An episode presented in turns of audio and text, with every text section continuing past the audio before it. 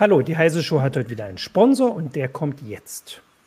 Alle in einer, eine für alles. Mit der Clark-App hast du alle deine Versicherungsverträge in einer App.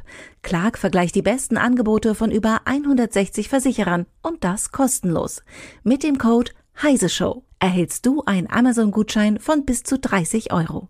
Lade dazu einfach die Clark-App herunter oder gehe direkt auf die Website clark.de für Deutschland oder goclark.at für Österreich. Alle Infos erhaltet ihr auch noch am Ende des Podcasts und in den Show Notes.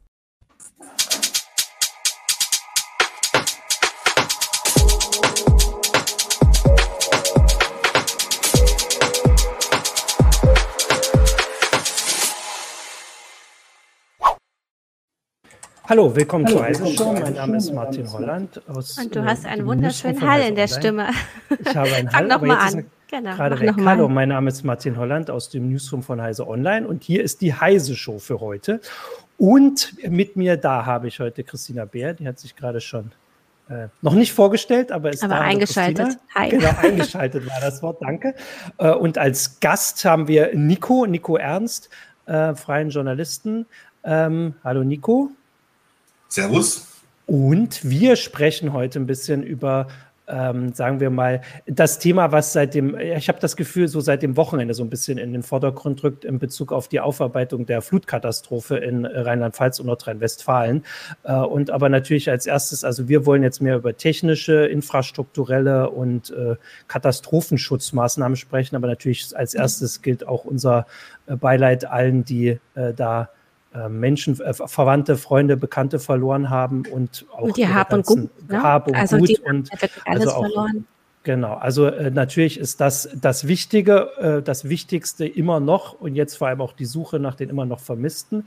Und trotzdem ist äh, die ähm, Suche nach politischer Verantwortung oder der Umgang, die Aufarbeitung der politischen Verantwortung auch wichtig äh, und eben auch Technik, weil wir ähm, haben eigentlich Infrastruktur, die dafür sorgen soll, dass, dass sowas nicht passiert, dass man gewarnt wird äh, und äh, dass man sich in Sicherheit bringen kann. Und genau darüber möchten wir jetzt ein bisschen reden aus der technischen Perspektive. Und dazu haben wir Nico äh, eingeladen, der auf Heise Online da auch schon äh, ein Interview veröffentlicht hat. Also du hast ein Interview für Heise Online geführt, Nico, und einen Artikel, einen Kommentar, eine Analyse geschrieben mit äh, Forderungen schon.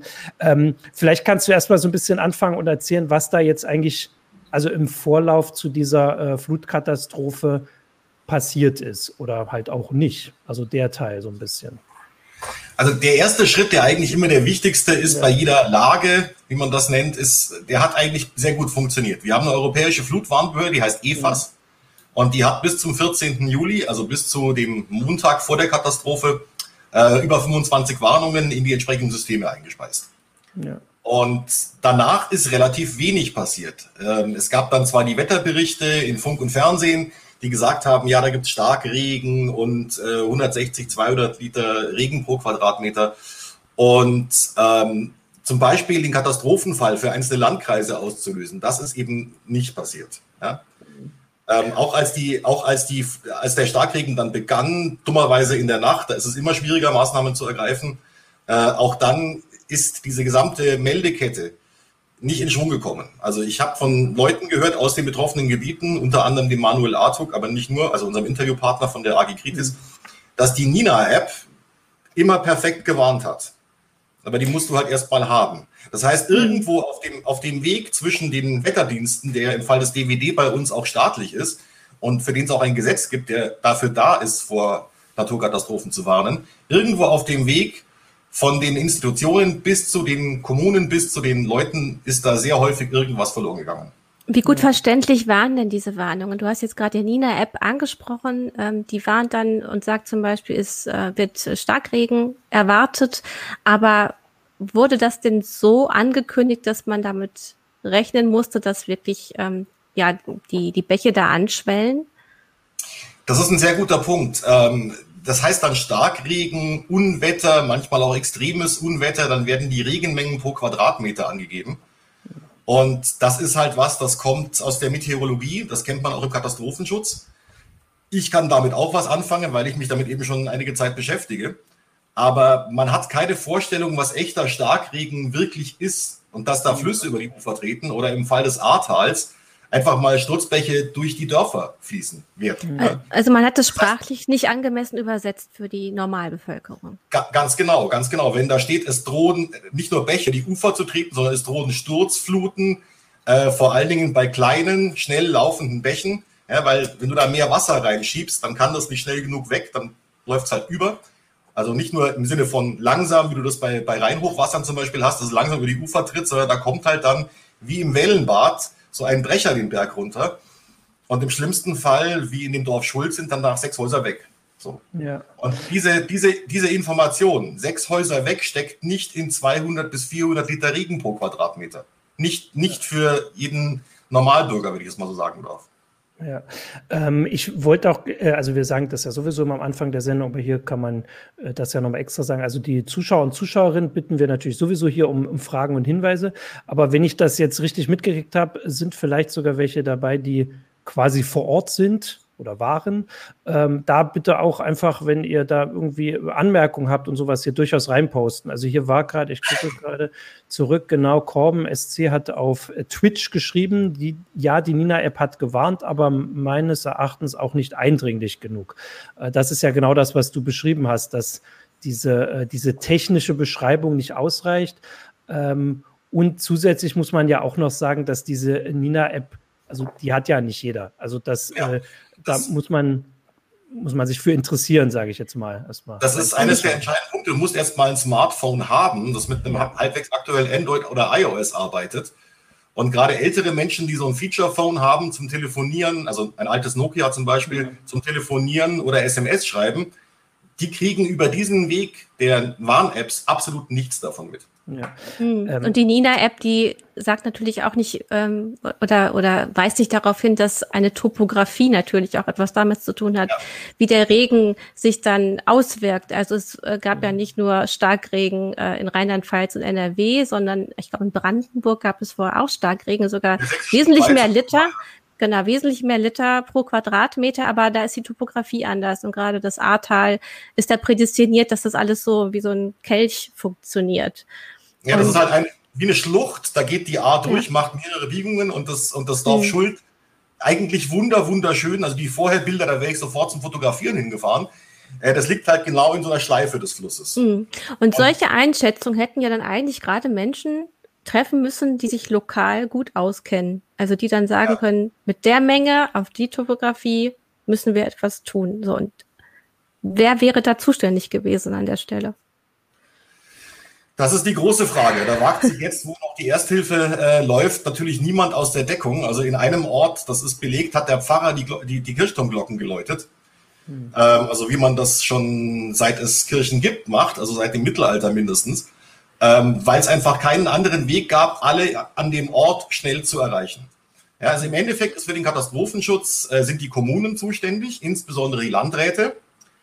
Und ähm, das habe ich auch in meinen Recherchen. Das wird auch hier auch von den investigativen Journalismen mit den viel größeren Ressourcen noch nicht so ganz erklärt, wo das da genau hängen geblieben ist. Also es, es war wohl so, dass einigen Leuten, die da eben länger leben, Wetter auch kennen und auch äh, Überflutungen schon mal erlebt haben, bewusst war, wenn es jetzt so stark regnet, dann geht hier irgendwas kaputt. Aber ähm, was mir ganz wichtig ist, und darum drehen sich auch die beiden Artikel auf, auf Heise Online, wir haben eigentlich Zuständigkeiten. Wir mhm. haben eine Infrastruktur für Warnung, die weit über Nina und so weiter hinausgeht. Ja. Das ist zum größten Teil noch alles aus dem Kalten Krieg. Ja, dafür gibt es auch dieses Bundesamt für Bevölkerungs- und Katastrophenschutz, das BBK. Und ähm, das hat vor anderthalb Jahren, 2020, einen Warntag veranstaltet, um eben mal zu gucken, wie denn diese Infrastruktur überhaupt funktioniert oder ob sie funktionieren. Hm. Das haben sie eben nicht. Und dieses Jahr hatten wir keinen Warntag. Richtig, und das hat Horst Seehofer gestern auch in der Bundespressekonferenz wieder begründet, und da sind wir schon bei der Schuldverschieberei. Äh, er macht keinen Warntag, solange ihm nicht jemand verspricht, dass es dann auch funktioniert. Ja. Und das ist genau das Gegenteil von dem, was du eigentlich brauchst. Eigentlich brauchst du eine Fehlerkultur. Wir haben ein System, wir haben das ausprobiert, es hat nicht funktioniert. Jetzt gucken wir, jetzt drehen wir an diesen und jenen Schrauben und dann machen wir es nochmal. Und dann gucken wir, was dann besser oder schlechter funktioniert. Jeder, der schon mal ein technisches System gebaut hat, äh, einen Computer aus Einzelteilen zusammengebaut oder ein Autoradio eingebaut, kennt das. Ja, es ist Versuch und Irrtum, weil du so viele Komponenten hast, dass du nicht genau weißt, also es kann sich keiner hinstellen und sagen, ich garantiere dir jetzt, lieber Bundesinnenminister, dass der Warntag 2022 oder immer ein voller Erfolg wird. Das geht nicht. Ja. Ich ähm, wollte noch mal ein bisschen, also bevor wir ein bisschen äh, größer gehen, noch mal kurz äh, abschließend sagen, was quasi am äh, am Ende nicht so geklappt hat, weil du hast es gesagt mit dieser Nina-App, ähm, also dass die bei den Leuten vielleicht nicht, äh, bei dem jedem einzelnen Nutzer und Nutzerin nicht verstanden wird, finde ich noch nachvollziehbar, vielleicht nicht richtig, aber nachvollziehbar angesichts der Texte. Aber man könnte ja zum Beispiel erklären, dieser Pfarrer zum Beispiel hat das offensichtlich verstanden, wenn er das über die App erfahren hat. Also die App kann ja auch oder sollte ja auch jemand nutzen, der das jetzt einschätzen kann. Also das wäre erstmal das Erste, dass die lokalen Verantwortlichen allein darüber schon auch informiert werden würden und dann weitere Schritte unternehmen müssten und sollten. Ich wollte aber noch kurz, dass wir das zumindest mal angesprochen haben. Also was auch diskutiert wird, ist, dass die, ähm, die Medien teilweise nicht äh, richtig reagiert haben. Das ist vor allem der WDR dort, der, also der öffentlich-rechtliche Rundfunk. Da gab es schon relativ früh Kritik. Da ging es aber noch um ganz andere Orte. Da ging es um Wuppertal. Das, also das war so das Erste, weil da viele Leute das Smartphone auf die Wupper gehalten haben, hat man das so als erstes gesehen. Daran erinnere ich mhm, mich. Oder noch. auch Hagen, ne? Und Hagen, genau, also die großen Orte, wo und wo auch halt der Mobilfunk ja dann offensichtlich nicht ausgefallen ist in der Nacht, wo also die Leute nachts äh, Videos machen konnten und zeigen konnten, was passiert. Äh, und der WDR hatte halt nicht berichtet, während aber andere Medien zumindest die Rolle übernommen haben, die aber nicht alleine sie ausfüllen konnten. Also das zumindest auch mal sagen. Also es gibt noch andere Teile dieser Infrastruktur, die da vorgesehen ist, die hat eben teilweise auch nicht funktioniert. Das ist jetzt nicht ganz unser Thema hier, das ist nochmal wieder was Vielleicht. anderes. Ja, Vielleicht können wir dieses Bild mal einblenden ja. von dem Sattwas. Ähm. Denn das, das, das, ist jetzt sehr vereinfacht. Das ist nur ein Teil dieses modularen Warnsystems, was für sowas zuständig ist. Ah, mhm. Und da siehst du, erste. Reihe, zweites. Ding, der Rundfunk. Das ist jetzt. Etwas verkürzt, weil die, also dieser Satellit da oben, der ist nicht der Wettersatellit, der, der, der direkt im WDR anfunkt. Das ist nur quasi von wo die Informationen nach wo fließen sollten. Und auch nur für den Bereich SATWAS, das, das ist ein Teil dieses modularen Warnsystems vom BKK äh, BDK. Ähm, und da ist der Rundfunk eben auch gleich mit drin. Das heißt, die haben eigentlich die Aufgabe und äh, laut meiner Meinung sind sie dem nicht nachgekommen. Und dann siehst du auch schon, wie das stille Postprinzip weiter funktioniert. Ganz unten rechts 16 Lagezentren der Länder und dann so ein bisschen aufgefächert dahinter. Das heißt, ähm, die Information, da könnte sich eine Katastrophe anbahnen, muss erstmal durch einige Instanzen durch. Mhm. Es ist, ich finde es vollkommen richtig, dass zum Beispiel mhm. ein Landrat oder ein Bürgermeister im Endeffekt am besten einschätzen kann, wo ist da bei mir Gefahr. Aber die Information muss erstmal so ankommen, dass sie auch da wieder verstanden wird. In dieser ja. Grafik sah das jetzt fast gleichwertig aus, ne? So quasi viele verschiedene werden gleichzeitig gewarnt, aber du sagst, es läuft eher wie bei einer Pyramide. Also genau. es, Trickling okay. down. Mhm. Okay. Und dazu kommt zum Beispiel auch noch eines, was ich in meiner Analyse gestern äh, nicht mehr reingeschrieben habe die Hochwasserwarnungen der, der EFAS, das, die sind relativ aus, ausführlich. Ja, da steht schon ziemlich genau drin, die und die Flüsse könnten über die Ufer treten. Ähm, die sind nicht für alle zugänglich. Also wenn ich jetzt Bürgermeister hier von Schuld wäre oder von Erftstadt, könnte ich nicht mit Login-Passwort auf eine Webseite gehen und mir dann die Hintergrundinformationen holen, die der Wetterbericht nicht hergibt. Ja.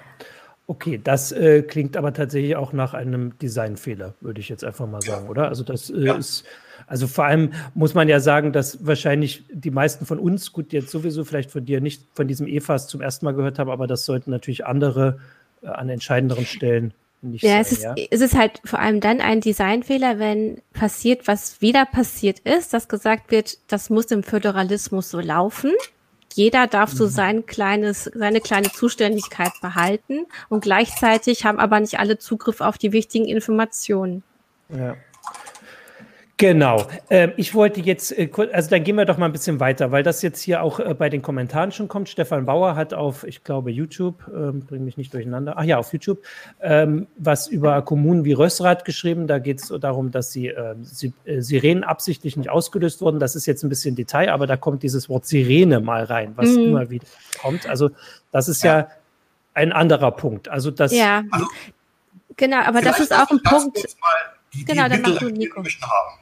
Hm? Mach du also die, die ja. gibt es alle, die sind in den Katastrophenplänen ja. drin. Dazu gehören die Warn-Apps. Nina hatten wir schon, Cut-Warn ist eine weitere. Bibab gibt es dann auch noch. Also da gibt es eine ganze Palette. Auch Wetter, Warnwetter vom Deutschen Wetterdienst. Ja. kann ich sehr empfehlen. Also wer Katwarn, Nina und, und Warnwetter auf dem Handy hat, der ist eigentlich immer ziemlich gut informiert. Das ist der eine Punkt. Der andere Punkt sind äh, Sirenen. Das ist alles noch Bevölkerungsschutz aus dem, ja. aus dem Kalten Krieg. Und der dritte Punkt, also von dem, was etabliert und auch äh, rechtlich so vorgeschrieben ist, wären eben Rundfunk. Und da kann ich mich noch an, an äh, Hochwasserlagen aus den 80ern erinnern. Da hast du sofort eine Einblendung bekommen. Ja? Die, der und der Fluss, ich bin in Bayern auf dem Land groß mhm. geworden, tritt vielleicht über die Ufer. Äh, da standen aber Regenmengen noch nicht drin und da wurde das mhm. Programm unterbrochen. Und das ist jetzt nicht passiert mhm. bei einer Lage, die sich schon vier Tage vorher angebahnt hat. Also so, mhm. man muss sich so Unwetter nicht so vorstellen wie, da kommt eine Gewitterfront und in einer halben Stunde ist alles weg. Das war eine ganz besondere Lage, wo eigentlich klar war, dieses Tief wird irgendwann abregnen. Es war nur nicht ganz klar, wo und wann. Ja? Das heißt, diese drei, diese drei Grundbausteine haben wir. Käme noch was anderes wie Cell Broadcast in Zukunft hinzu. Vielleicht eines noch mhm. ganz kurz, was ich sehr oft in Kommentaren äh, gelesen habe, dann soll halt die Polizei mit Lautsprecherwagen durch die Orte fahren. Das ist äh, vielleicht eine ganz, sieht von außen vielleicht nach einer tollen Idee aus, aber erstens mal, wenn du jetzt mal das Wort Schuld anschaust oder Erftstadt, die Polizei muss da erst mal hinkommen und ist dann selbst noch in Gefahr, dann müssen Retter die Retter retten. So viele Lautsprecherwagen, die also wirklich auch in einem Haus gehört werden. Nicht, dass man auf der Straße mal einen Fußgänger anmacht. Gibt es nicht. Ähm, also man stellt sich das dann immer ziemlich einfach vor. Ja? Also die Polizei ist eigentlich da nicht derjenige, der dafür zuständig ist. Die müssten eigentlich eher helfen, wenn es dann zu spät ist und zum Beispiel Plünderungen verhindern. Die Feuerwehr wäre da gefragt, der lokale Katastrophenschutz, das THW vor Ort. Und die müssen eben alle von irgendwem gesagt kriegen, Jungs, jetzt ist Einsatz, fahrt los. Und ja. ich glaube, daran hakt ja, ich, äh, also, weil du es gerade schon erwähnt hast, also Cell Broadcast würden wir gleich noch mal ein bisschen ausführlicher besprechen, mhm. weil das auch so ein, äh, also jetzt in die Diskussion kommt, also wo es ja schon was Älteres ist. Ich wollte nur kurz, kannst du das mit den Sirenen noch mal kurz einfach erklären, wozu die da sind? Also ich, die, bei dem Warntag habe ich drauf gewartet, aber ich wüsste gar nicht, was ich, also was die mir sagen sollen. Das ist genau, das ist genau der Punkt. Ihr seid jetzt mal Versuchskanickel. Was ja. macht ihr, wenn ihr das hört? Also ich würde das Radio anschauen. Moment, warte.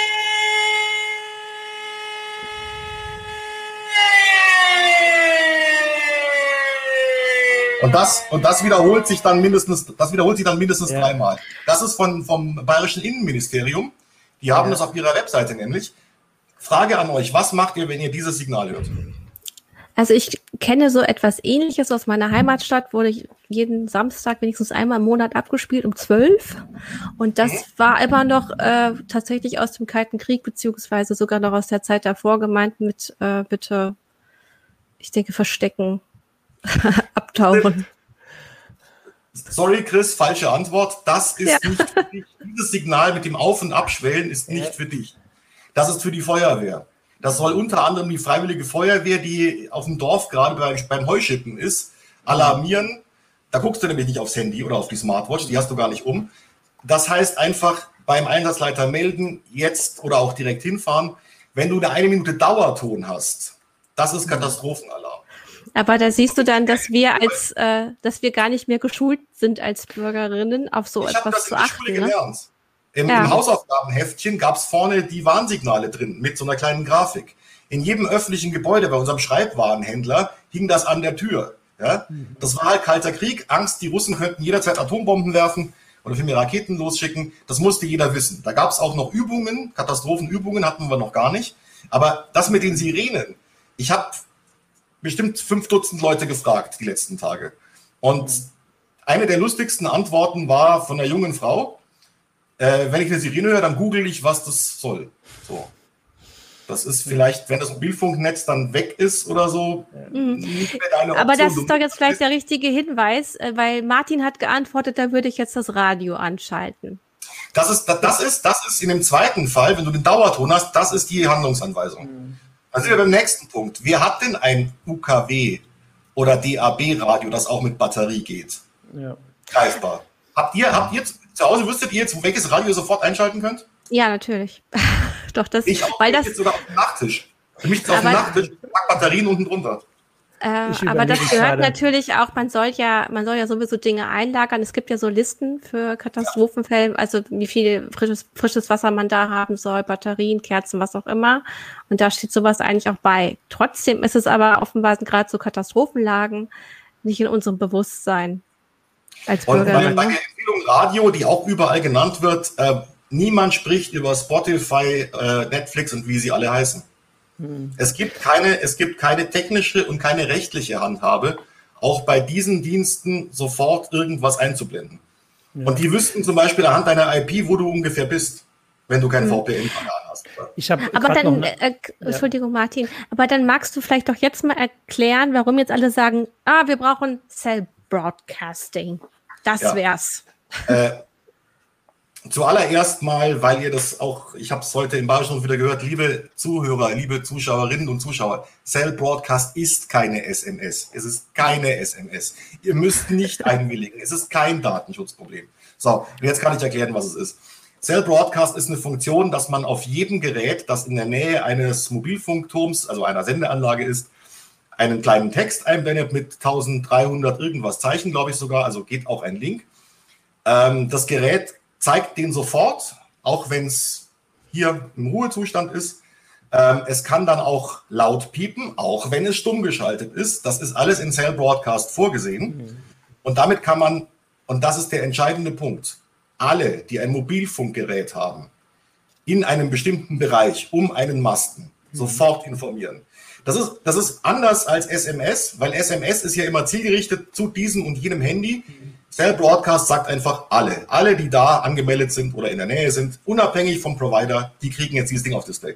Und das ist allein deswegen schon, schon enorm, weil plötzlich alle Handys auf einmal was von sich geben.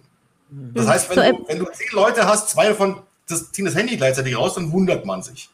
Ihr kennt das vielleicht aus, aus amerikanischen Filmen, wenn die Agenten oder so plötzlich geht bei, geht bei allen der Pager los.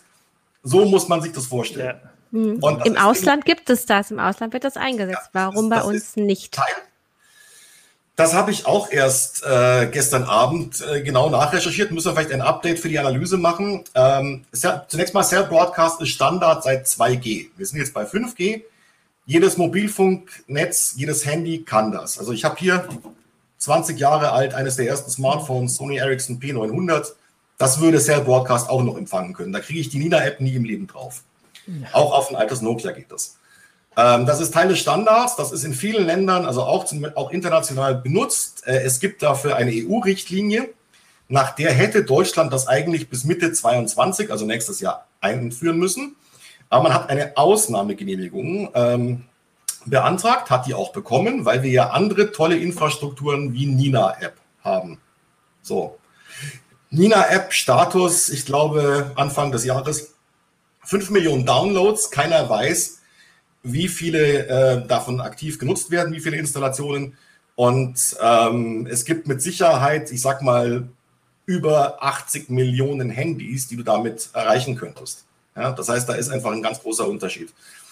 Äh, Armin Schuster, der, der Chef des BBK, hat äh, vorgestern gesagt, man prüft das jetzt und es gibt eine Machbarkeitsstudie müsste man vielleicht mal nur in Italien, Griechenland, ähm, Niederlande fragen. Die haben Cell Broadcast nämlich überall.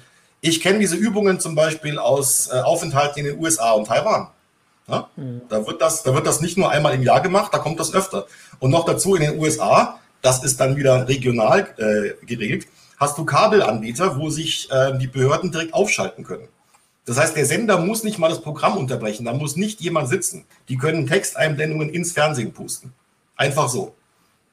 Und ähm, worum es mir nur geht, mhm. ist bei all dem. Es ist jetzt nicht so, dass Cell Broadcaster, hätten wir es gehabt, hätten wir so viele Menschen äh, gerettet. Das, die Rechnung kann man nicht aufmachen. Es geht bei Warnungen in Katastrophenfällen darum, möglichst viele Menschen auf jedem Weg zu erreichen. Wenn wir da Brieftauben losschicken könnten, wäre mir das auch recht. Hauptsache, es kommt bei Leuten an, die auf einem anderen Weg vielleicht nicht zu erreichen wären. Ja, ich äh, genau deswegen wollte ich gerade fragen, weil äh, also das Problem, was teilweise bei dieser Nina-App jetzt bestanden hat, dass die also zu äh, also nicht hilfreich genug formuliert waren, so fasse ich es jetzt mal zusammen, könnte bei diesen Cell-Broadcasts auch passieren. Das muss auch jemand schreiben. Das ist im Standard ja nicht vorgeschrieben. Also das ja. könnte zumindest auch sein. Das muss man trotzdem im Kopf haben. Ähm, aber was ich halt ähm, da wichtig finde, ist, dass oft nach solchen Katastrophen wird überlegt, oder wir haben es letztes Jahr in der Pandemie gesehen, wie man mit neuer Technik etwas löst und dass es hier diese Technik schon gibt, dass andere Länder zeigen, dass es funktioniert, technisch äh, und den Rest und vor allem, dass es sogar vorgeschrieben ist, das zu machen. Also eigentlich äh, all das für diesen einen Aspekt auf jeden Fall äh, eine Lösung schon da ist. Da gibt es verschiedene andere Sachen. Ich wollte das jetzt auch noch einmal erwähnen, weil das hier vorhin im Forum schon kam. Also wir wollen jetzt um diese Tech wir reden hier heute um die technischen Probleme bei Warnung und äh, bei diesen Sachen. Es geht uns heute nicht darum, wie man die Dämme baut und wie man die Landschaften versiegelt und sowas. Das sind alles nochmal eigene Themen, wo wir jetzt nochmal andere Experten zu bräuchten. Ähm, das wollte ich nur äh, auch nochmal sagen. Also, dass dieses Cell Broadcast auf jeden Fall da schon mal, ähm, also dass es da ist. Ähm, jetzt gibt es noch andere Sachen, wo du meinst, das sollte man nochmal erwähnen, jetzt im, im Bezug auf diesen äh, konkreten Fall, wo etwas nicht gut genug funktioniert hat, ähm, also technisch bei dieser Warnung und vielleicht auch bei der, sagen wir mal, der Ersthilfe oder sowas, fällt dir da noch was ein, wo du Bevor also die erste Hilfe würde ich jetzt da mal rauslassen. Ja. Also die, die, ja. die äh, stellvertretende Chefin des THW hat gestern gesagt, du hast bei jedem Katastrophenfall erstmal eine Chaosphase. Ja. ja. Weil auch die, auch die, auch die, auch die Retter fahren da zunächst mal hin und den ersten, den sie auf dem Dach sitzen, nehmen sie mit. Da gibt es keine Auswahl, da gibt es keine Triage, sonst irgendwas. Ja. Es wurde da auch unwahrscheinlich viel äh, fantasiert. Ja, da hätte man mehr Hubschrauber gebraucht. Äh, Spoiler Alert, nicht alle Hubschrauber sind nachtflugtauglich. Eigentlich ist ein Hubschrauber ein Tagfluggerät, das nach Sichtflugregeln arbeiten muss, also der Standard-Hubschrauber. Und alleine im, in Ahrweiler wurden an, in einer Nacht 300 Einsätze geflogen. Das ist eine unwahrscheinlich hohe Zahl. Ja. Da wurde also, glaube ich, bei der Ersthilfe schon gemacht, was irgendwie geht. Bei der Alarmierung, wir hatten es hier auch im Chat und das halte ich auch für glaubwürdig, also in den Kommentaren, äh, es gab halt Dörfer, wo die Sirenen nicht ausgelöst worden sind, obwohl sie da waren und funktionierten. Da sind wir wieder bei diesem bloß nicht schuld sein. Ja? Mhm. Äh, äh, es will keiner zu oft warnen, zu oft auf den Knopf drücken. Und Nordrhein-Westfalens Innenminister Reul hat äh, vorgestern auch gesagt, dass wohl viele Menschen auch Warnungen ignoriert hätten. Das heißt, die sind selber schuld. Das finde ich jetzt äh, etwas zynisch, in so einer Katastrophenlage das zu sagen, aber ich kann mir das durchaus vorstellen. Naja, auch die Nina-App, die wir jetzt schon viel zu lange behandelt haben in der Sendung, haben auch viele Leute geschrieben, die warnt bei mir viel zu oft bei mir hat sie noch nie gewarnt. Noch nie, hm. also außer am Warntag. Dafür kriege ich von Katwan sehr zuverlässige Warnungen. Das scheint ja auch individuell zu sein. Es gibt ja auch den Verdacht, dass auch die Landesregierung ähm, gehofft hat, dass es nicht so sch äh, schlimm wird, wie es angekündigt wurde, weil sie einfach den Klimawandel nicht als Wahlkampfthema hochhängen wollten. Man hätten sie Menschen gewarnt, äh dann äh, hätten sie auch begründen müssen, weshalb, und dann hätte das eine naja, so eine Fragenkette hervorgerufen. Ne? Warum ja. äh, ne, könnte das passieren? Und wir hatten, wir hatten aber auch schon andere Sachen, das kannst du einfach nicht wegignorieren, wie die letzten ja. drei Dürrejahre zum Beispiel. Also ich habe nie so Temperaturen auch in meiner Wohnung gehabt wie mhm. vorher. Ähm, und also noch dazu äh, ist es ja vollkommen egal, warum es jetzt Starkregen gab. Ob das jetzt wirklich durch den Klimawandel ausgelöst ist, selbst wenn ich daran nicht glauben wollte, aus irgendwelchen mhm. esoterischen Gründen, der Regen ist halt nun mal da. Ja, also ja.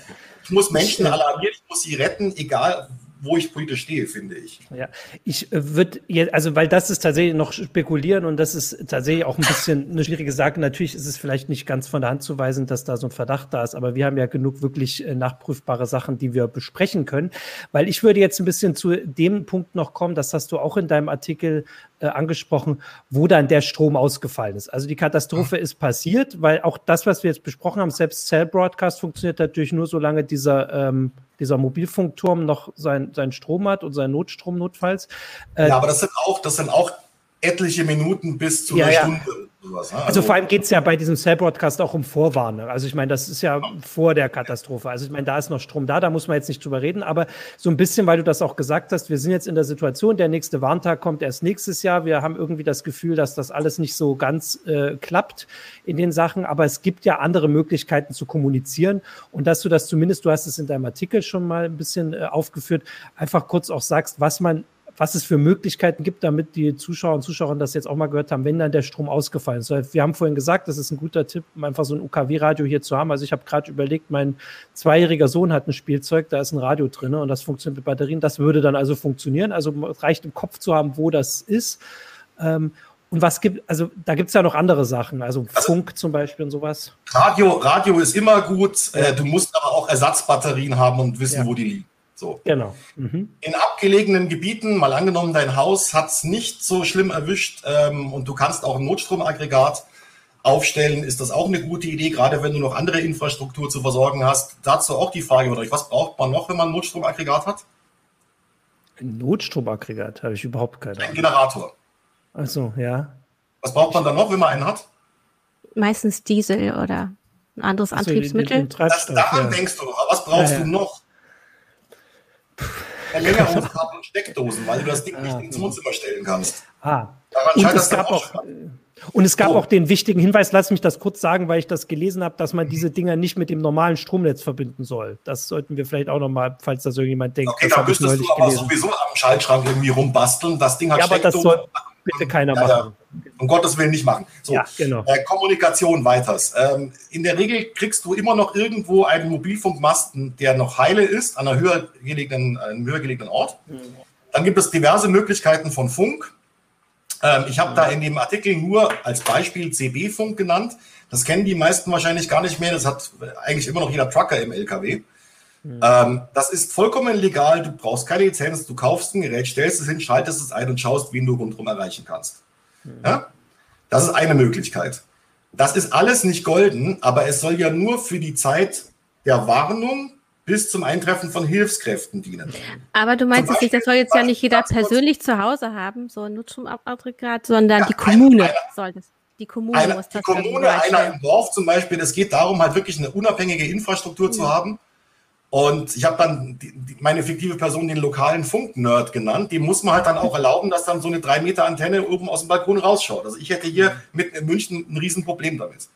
Dazu nochmal, das ist nur ein Beispiel. Es gibt andere Möglichkeiten wie LoRa, WAN, Freifunk. Das ist aber alles nicht so weit verbreitet. Und dazu vielleicht ein ganz wichtiges noch, was Funk betrifft. Das hier, ich halte gerade so ein winziges Walkie-Talkie in die Kamera. Das hier mhm. ist kein CB-Funkgerät. Das ist Public Mobile Radio, PMR. Die gibt es im Doppelpack für 30 Euro bei manchen Elektroläden. Das ist ganz nett, wenn man mal eine Schnitzeljagd macht. Das ist auch als Spielzeug für die Kinder gut. Das hat nämlich im freien Gelände eine Reichweite von zwei, drei Kilometern höchstens. In der Stadt komme ich nicht mal einen weit. Wenn du nichts anderes hast, ist das immer noch besser als nichts, weil eben in solchen Fällen die Rettungsdienste sowas auch abhören. Ähm, und das Allerwichtigste ist die Kommunikation auch untereinander. Also wenn ich jetzt zum Beispiel, es ist drei Uhr nachts, ich bin gerade noch am Zocken und kriege hier eine Flutwarnung, dann stehe ich auf, klingel bei meinem Nachbarn und so weiter und so fort hole mir sofort Hilfe, also suche noch einen, der klingelt. Und so ein, so ein Dorf äh, von 700 Leuten hast du dann eigentlich in einer halben Stunde alle wach. Mhm. Ja? Das heißt, äh, dieses, dieses wird schon nicht so schlimm werden. Oder die haben doch bestimmt auch ein Radio. Nicht machen. Mhm. Es, Stimmt, es ja. kommt wirklich auf den Zusammenhalt an. Und du siehst es ja auch jetzt wieder, wo es passiert ist. Der ist dann da, wenn die Katastrophe eingetreten ist. Ja? Also da haben Leute ihre mobilen Küchen aus Catering-Services einfach auf die Straße gestellt und hat nicht nur Ersthelfer, sondern auch betroffene Bürger und so weiter versorgt und so. Ähm, da funktioniert's. Und vorher so ein bisschen auch dran denken, wer wohnt denn da? Und da ist noch der Herr Meier, der wohnt oben auf dem Berg oder der wohnt unten im Tal. Der kriegt bestimmt nicht so viel mit oder da müsste man eine Maschine wegfahren. An sowas muss man einfach denken. Also wir hatten jetzt sowas Schlimmes schon seit Jahrzehnten nicht mehr. Ja, wir hatten bisher Flüsse treten über die Ufer, aber das Ufer, aber das Sturzbäche durch Dörfer rauschen so Bilder, die man, die man aus weit entfernten Ländern kennt, hatten wir schon ewig nicht mehr. Und wir müssen einfach dran denken, dass das möglich ist. Darf ich vielleicht noch ganz kurz ein Opa erzählt vom Krieg machen? Ja. Ich bin ja, ich bin ja in Bayern aufgewachsen, also auf dem Land und habe ähm, hab auch viel Zeit in den Bergen verbracht. Und ich dachte, ich kenne Wetterumschläge und ich kenne schlechtes Wetter und so weiter und so fort. Alles schon passiert, kommt man mit klar. Und dann vor zehn Jahren erst war ich in Wacken, hm, hier, also wo ich jedes Jahr bin. Und da hatten wir dann auf einmal extremen Starkregen. Und zwar, wir haben es gemessen, es waren 80 Liter pro Quadratmeter, aber das innerhalb von 40 Minuten. Ich habe noch nie erlebt, dass man nicht mehr 100 Meter weit gucken kann, einfach weil so viel Wasser in der Luft ist. Mhm. Das habe ich auch auf Wacken noch einmal so ungefähr erlebt und das hat dann zur Folge, dass die auch bessere Zelte volllaufen, weil einfach das Wasser auf dem Boden steht und zwar innerhalb von einer halben Stunde so hoch. Ja? Der Boden war trocken, das ist Ackerboden, der nimmt normalerweise sehr viel auf, aber er kann nicht so viel aufsaugen in so kurzer Zeit. und du hast danach, es war lustigerweise vor Eröffnung des, des Infields, und du hast danach dieses Infield, was komplett grün war, war eine Schlammwüste und die blieb dann die letzten, nächsten drei Tage auch noch so. Ja. Also wenn man das nicht selbst erlebt hat oder wenn man es nur im Fernsehen sieht, kann man sich das, was wirklich extremer Starkregen ist, nicht so wirklich vorstellen. Ja. Und Wacken, ich, Wacken ist ein Gelände, das ist sehr hügelig, das fällt immer ab bis runter zum Infield, deswegen ist da ja auch meistens Matsch. Ähm, das hat dann auch zwei Tage gebraucht, bis das halbwegs wieder trocken war. Ja? Aber, die, aber der, der, der Aha-Moment war der, guck mal, der, der, der Frühstücksstand da vorne, den siehst du jetzt nicht mehr. Ja? Ja. Ähm, ich wollte mal ein bisschen, weil wir, weil wir jetzt höre ich mich wieder, ah, da, ähm, dass wir ähm, die ähm, Zuschauer, Zuschauer ein bisschen. Du bist wieder doppelt zu hören, und ich bin's auch. Da gibt's haben wir irgendwie, ah, jetzt ist aber, glaube ich, weg. Genau. Und jetzt noch mal kurz so ein paar Sachen äh, auch vorlesen aus den Kommentaren. Also zum Beispiel hat, äh, Moment, jetzt bin ich gerade weg, äh, weil ich abgelenkt war, Herr Lovenich, glaube ich, auf YouTube geschrieben, dass es bei ihm äh, immer noch diese Sirenenwarnung gibt jedes Wochenende, an die Christina sich erinnert hat. Dazu wollte ich noch sagen, dass, wenn du sagst, dass du dich aus vor dem Kalten Krieg erinnerst, dass es ja immer noch ein paar Millionen Menschen kennen, die vielleicht andere Signale kennen. Ich habe gerade überlegt, ob die in der DDR andersrum waren. Aber das ist äh, jetzt erstmal, vielleicht sind sie dann immer noch so. Gibt es in ähm, Bayern äh, Land auch den, den wöchentlichen Sirenentest, wollte ich nur ja, sagen. Das ist ganz normal. Genau, also Martin Lorenich hat das geschrieben auf YouTube. Ähm, dann war hier noch, ähm, dass natürlich das ein Problem ist jetzt auch von diesen Sturzfluten, dass die halt lokal begrenzt sind. Aber du hast es gesagt, dass also es gibt jetzt Forscher, die sagen, das, also das ist nicht überraschend, das kann man an der Topografie sich angucken und an der Geografie.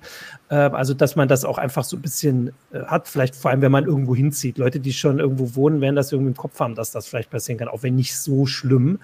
Ähm, ich hatte da noch als, als Tipp, das ist jetzt, glaube ich, auch nicht wirklich für Sturzfluten, aber ich weiß, dass es die für also soweit ich das weiß, von den meisten Bundesländern gibt es so Karten, wo man gucken kann, wo Überschwemmungsgefahren wie groß sind, äh, je nachdem, wie selten die also wie ja, das ist aber auch wieder eine falsche Sicherheit, weil wenn du die, die DDR anschaust, du kannst ja. nicht auf, auf, den, auf das Dorf genau sagen, wo das Ding dann über die Ufer tritt. Ja? ja. Das mhm. kommt darauf an, wo der Starkregen wie lange stehen bleibt. Ja. Tatsache ist, wenn du, wenn du eine Warnung, die werden ja in der Regel für Landkreise ausgesprochen hast, dann sollte äh, einfach jeder mal selbst gucken, könnte mich das auch betreffen. Ja, also ich wollte das auch nicht sagen. Ähm, also man muss halt jetzt aufpassen, dass man jetzt nicht diesen Fehler macht, dass man sich jetzt auf dieses Ereignis wieder vorbereitet, weil natürlich werden alle Naturkatastrophen, die wir hierzulande erleben, einfach heftiger und ähm, häufiger auch. Äh, das ist die Prognose, die äh, es gibt. Und äh, wir gucken, reden jetzt hier über Starkregen und Sturzfluten, aber es gibt also auch noch andere Sachen. Also Waldbrände können ähnliche Sachen zum Beispiel auslösen und hatten wir auch schon Fälle, wo das so schnell äh, passiert.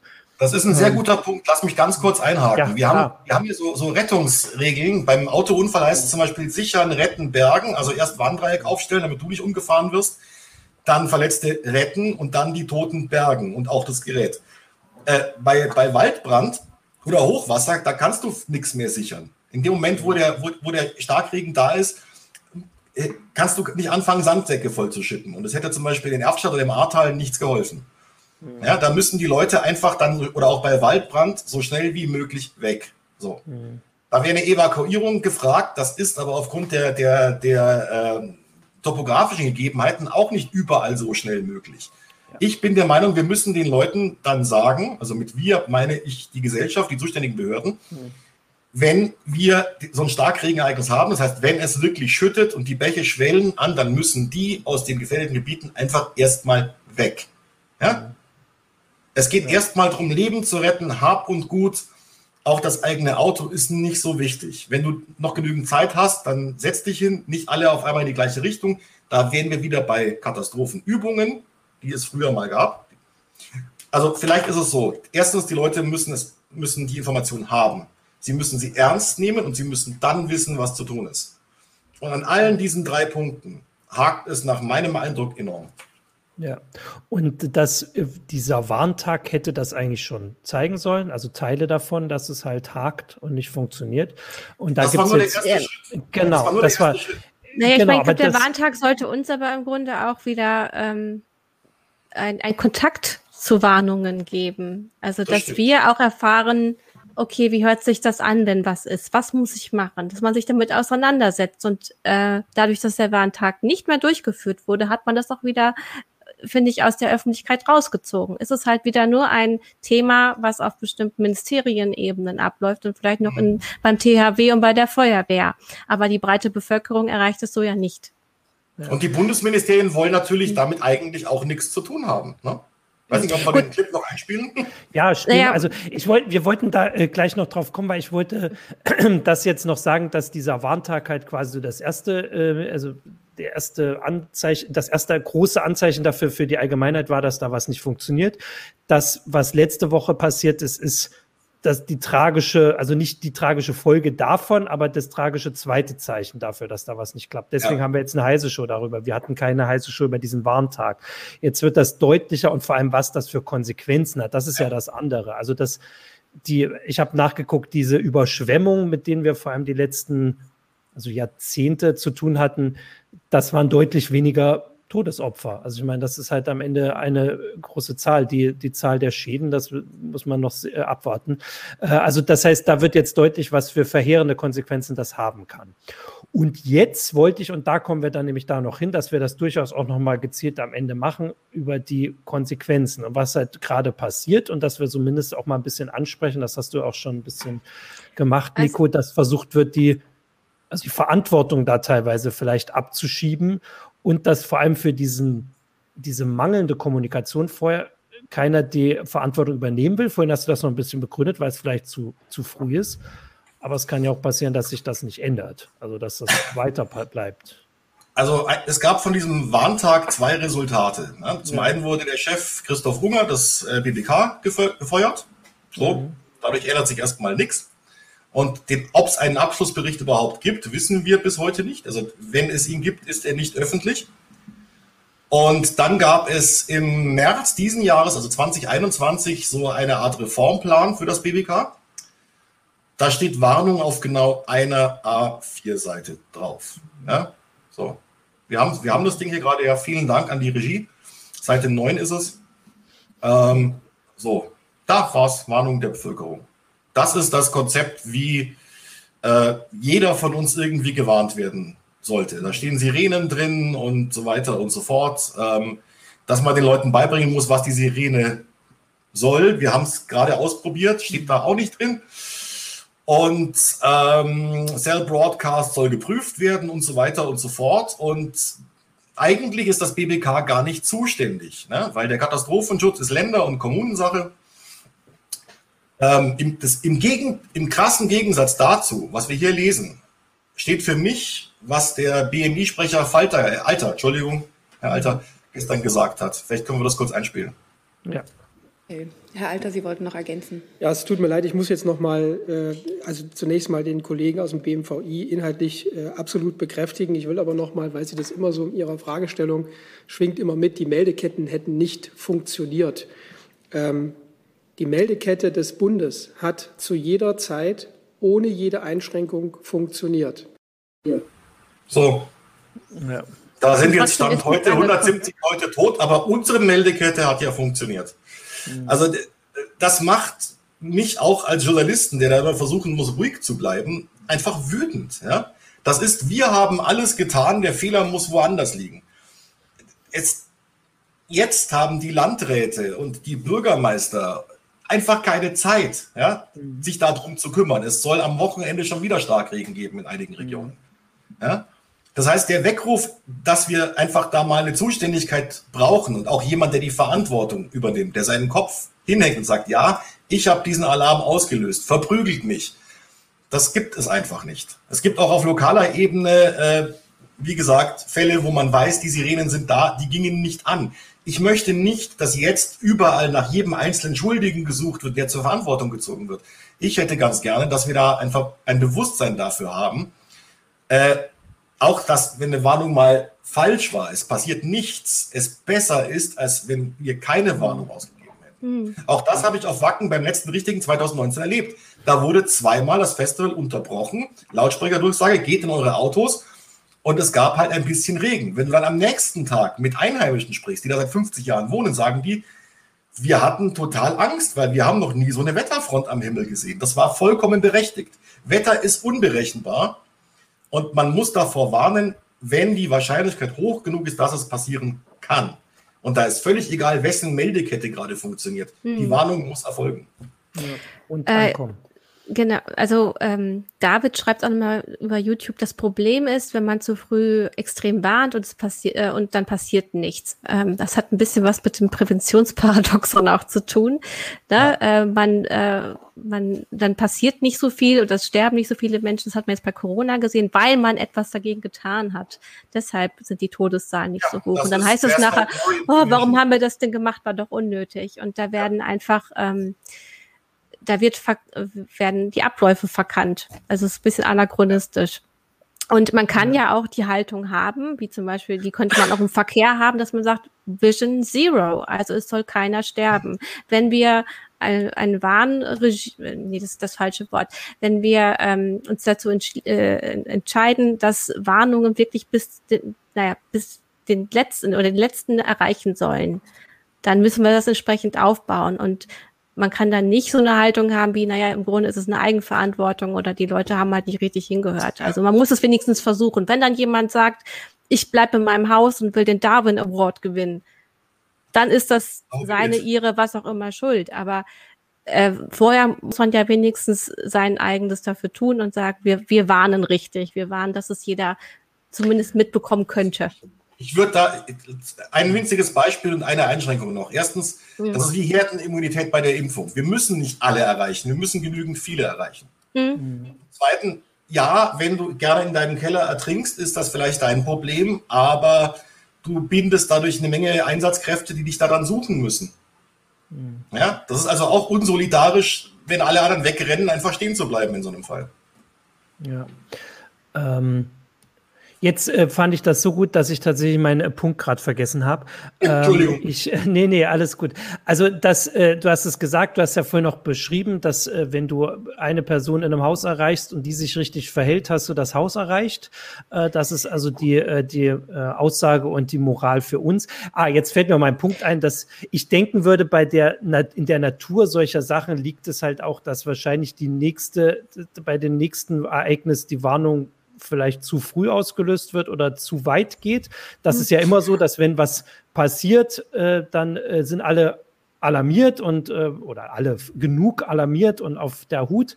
Ähm, dass es also danach dann wieder schwierig wird. Aber das liegt in der Natur der Sache. Aber jetzt haben wir das hier zumindest schon mal ausgeführt, warum man das halt insgesamt. Okay, also dass man es dann einfach nicht ernst nimmt im Sinne von, ja, jetzt hat nee, wurde nee, gewarnt, es ist nichts passiert und das nächste nee, Mal nehme ich es nicht ernst. Nee, ich meine jetzt tatsächlich, dass jetzt ist was passiert, jetzt nehmen alle jede Warnung ja. ernst mhm. äh, und dann vielleicht bei der übernächsten haben wir das Problem, von dem ihr gerade sprecht. Das ist aber natürlich ja. regional unterschiedlich und deswegen haben wir das aber, also wir haben es ja deswegen ja auch so ein bisschen erklärt und äh, das liegt in der Natur der Sache, ja. aber wenn man sich dessen bewusst ist, kann man damit auch anders umgehen. Du hast es ja, Nico hat es beschrieben, wenn im Haus einer die Sache mhm. richtig einschätzt, äh, dann äh, hat man das Haus also, erreicht. Es gibt, es gab heute im Morgenmagazin äh, einen tollen Bericht über, über ein älteres Pärchen, ähm, da ist der Nachbar zum Badezimmerfenster geschwommen. Und die sind dann übers Dach geflüchtet. Oder die sind dann weiter beide rausgeschwommen. Die Dame ist über 70 gewesen, den nächsten Weinberg hinauf. Ähm, das ist genau das Ding. Die wäre nämlich da drin geblieben. Ich bin im oberen Stockwerk, ich kann nichts tun. Und alleine traue ich mich vielleicht nicht. Ja? Ja. Mhm. Aber nochmal, diese Solidarität brauchen wir auch, wenn es noch nicht regnet. Ja. Hm. Genau. Chris 1982 hat über YouTube geschrieben, naja, aber was soll die Regierung denn machen? Die Meldekette hat funktioniert. Und da will ich eben einhaken. Nein, sie hat nicht richtig funktioniert, weil sonst wären ja. Menschen gewarnt worden. Äh, ja. Und da kann, und, und das wollte ich, ich habe mich da gerade sehr viel, sehr stark verhaspelt, das wollte ich damit ausdrücken. Man kann als Regierung oder als Behörde die Haltung haben, wirklich die Meldekette bis zum Ende auch weiter durchzubringen. Und ja. das war offenbar nicht da. Ich würde. Das lernst du als Soldat, ne? das ist egal, der, woher der Befehl kam, Hauptsache er kommt beim Ziel an. Ja. So. ja. Und ich würde egal, da noch. Egal, wer es gesagt hat. Genau. Und ich würde dazu noch ergänzen, dass Nico das am Anfang schön erklärt hat. Selbst wenn du auf dem Handy eine Warnung hast und du sie aber nicht verstehst und deswegen falsch reagierst, äh, kann man auf jeden Fall sagen, dass diese Warnung äh, dann nicht ausgereicht hat. Und das ist dann auch eine Verantwortung des Warnenden. Wenn du sie so formulierst, dass äh, sie nicht alle richtig verstehen oder sie ähm, bei manchen nicht ankommt. Ähm, ich habe ich würde sagen, dass wir eigentlich vor allem, weil wir jetzt am Ende noch ein bisschen noch mal diese äh, Verantwortungsschieberei da hatten, dass wir damit eigentlich gut durch sind, ähm, dass wir das jetzt gut haben. Das ist ein Thema, was uns jetzt vor allem in den nächsten äh, Tagen und Wochen weiter beschäftigen wird. Ich finde, dass wir jetzt so eine gute Grundlage gelegt haben, dass man die Sachen einordnen kann. Also wenn über Sachen wie die Verantwortung Cell Broadcast und solche Sachen diskutiert wird. Mit diesem technischen Teil haben jetzt unsere Zuschauer und Zuschauerinnen, die ja hoffentlich auch noch Werbung bei weiteren machen, äh, schon mal eine gute Grundlage. Die heiße Show bleibt ja da. Ähm, genau. Und dann möchte ich mich hier erstmal bei den Zuschauern und Zuschauerinnen bedanken, die ähm, die, die ganzen Hinweise hatten. Wir haben jetzt nicht alles reingebracht, aber man kann das ja schön nachlesen. Ähm, natürlich auch zum Abschluss nochmal, dass wir allen, die da vor Ort sind und jetzt tatsächlich trotzdem ganz andere Sachen im Kopf haben, wir ähm, also unser Mitgefühl und wir ähm, drücken die Daumen, dass äh, das alles schnell, dass schnell geholfen wird, dass sie die Hilfe finden, die sie kriegen äh, und vor allem, dass jetzt der nächste angekündigte Regen, der offensichtlich da schon wieder kommt, äh, das nicht alles wieder schlimmer macht. Und mit diesen äh, nicht so ganz positiven, aber ähm, optimistisch gemeinten Worten kommt jetzt erstmal die Werbung und danach sagen wir Tschüss. Auf Basis deiner individuellen Lebenssituation findet der Klagorithmus, so nenne ich den Algorithmus, kostenlos die besten Versicherungen für dich. Die freundlichen Klagversicherungsexperten helfen dir, deine Versicherungssituation ganz einfach und schnell zu verbessern. Ihr ladet eine bestehende Versicherung hoch, Prima, dann sichert ihr euch mit dem Code HeiseShow einen 15 Euro Amazon-Gutschein. Bei zwei Versicherungen sind es sogar ganze 30. Alle Infos findet ihr in den Show Notes. Genau, das war die Werbung. Damit Dankeschön, äh, Nico, vor allem für die ganzen Hinweise und die Erinnerungen und die äh, Vorortberichte und auch für die Artikel. Danke, Christina, ähm, für die äh, auch äh, die Gedanken und die Hinweise und auch die Meinungen und alles überhaupt. Ja. Äh, und danke an die Zuschauer und Zuschauerinnen. Ich möchte jetzt hier nicht aufhören, weil das klingt sonst, als würde ich für den Rest nicht danken. Ich danke für alles. Ich danke allen äh, und allen wünsche Helferinnen und äh, Helfern. Ne? Genau, wir danken ja, allen Helfern und Helfern vor Ort. Vor allem, ja. Und äh, wir ähm, drücken die Daumen, dass es da ähm, jetzt besser wird und Genau, und damit ist jetzt die heiße Show zu diesem Thema fertig. Wir machen nächste Woche eine neue Sendung. Danke an alle für alles und bis zur nächsten Woche. Ciao. Bis dann. Tschüss. Tschüss.